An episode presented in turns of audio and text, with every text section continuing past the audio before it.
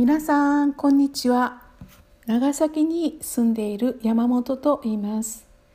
今日は雨でジメジメしているのに心は晴れ晴れとした話です、えー、今回は私の父ががんで入院している時の話です。父の病状が悪化して、えー、入院していましたが会話は十分にできていました。そのうち肺炎を併発し高熱が続きました。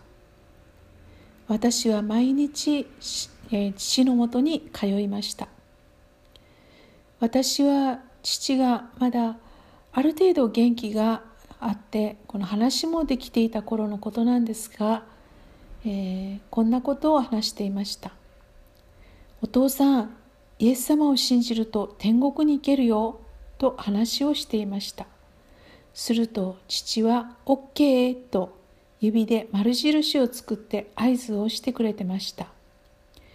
でも聖書には口で告白して救われると書かれているのです。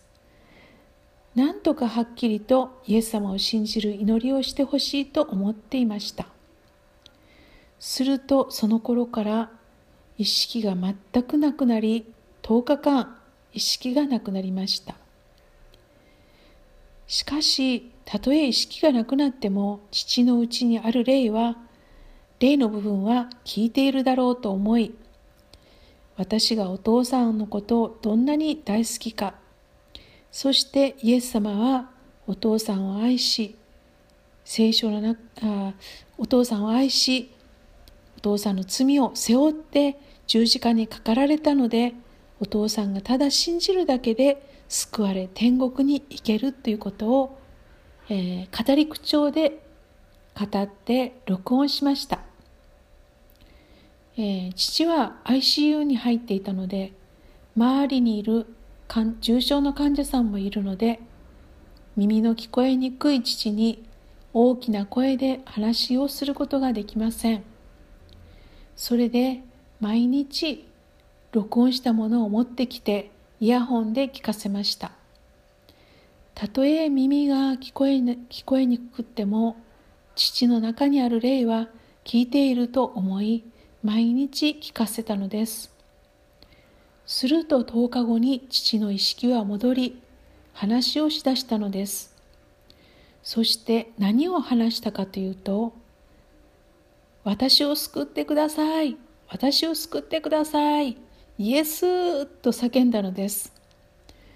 私はそれを聞いてこれだと思いました。聖書の中に主の皆を呼び求める者は皆救われると書かれています。父はイエス様の皆を呼び求め救われたのです。そして数日後父は天に召されました。私は雨の中を毎日